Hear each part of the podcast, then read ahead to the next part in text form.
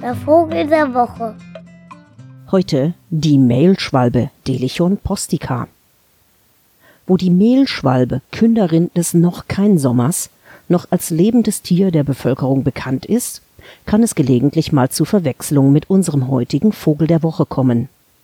Allerdings nur zu oberflächlichen, denn die Mehlschwalbe und die Mehlschwalbe unterscheiden sich erheblich in ihren Gewohnheiten.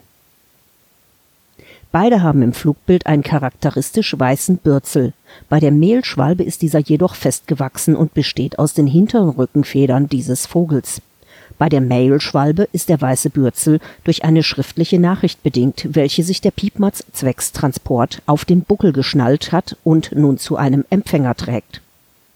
Die Mehlschwalbe brütet in elektronischen Postkästen nimmt dort kurze Nachrichten entgegen und fliegt damit ähnlich wie eine Brieftaube zu einem anderen elektronischen Postkasten.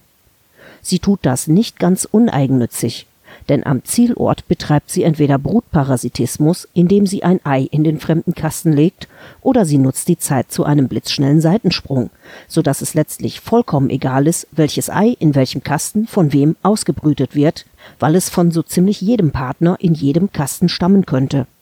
Sämtliche Gender der Mehlschwalbe fliegen herum und tragen Nachrichten und Gameten zu anderen Kästen. Daher gibt es auch keinerlei Gezeter unter den Mehlschwalben wegen der fremden Eier, die ja auch immer zur Hälfte die eigenen sein könnten. Im Vergleich zur Brieftaube ist die Mehlschwalbe natürlich ein winziger Vogel. Sie kann also keine Pakete transportieren. Trotzdem breitet sie sich im ländlichen Raum der Bundesrepublik Deutschland gerade sehr schnell aus. Im Gegensatz zu den EU-Nachbarstaaten besitzt Deutschland ein sehr lückenhaftes, fast vorsintflutliches Mobilfunknetz. Hierdurch wird den Mailschwalben in den ländlichen Regionen mit mangelhafter Infrastruktur ein stabiler Lebensraum geschaffen, in dem die Vögelchen den Transport elektronischer Nachrichten fast alleine bewältigen. Jeder menschliche Besitzer eines elektronischen Postkastens füttert seine Mailschwalben sehr gut mit leckeren Kleininsekten, damit das so bleibt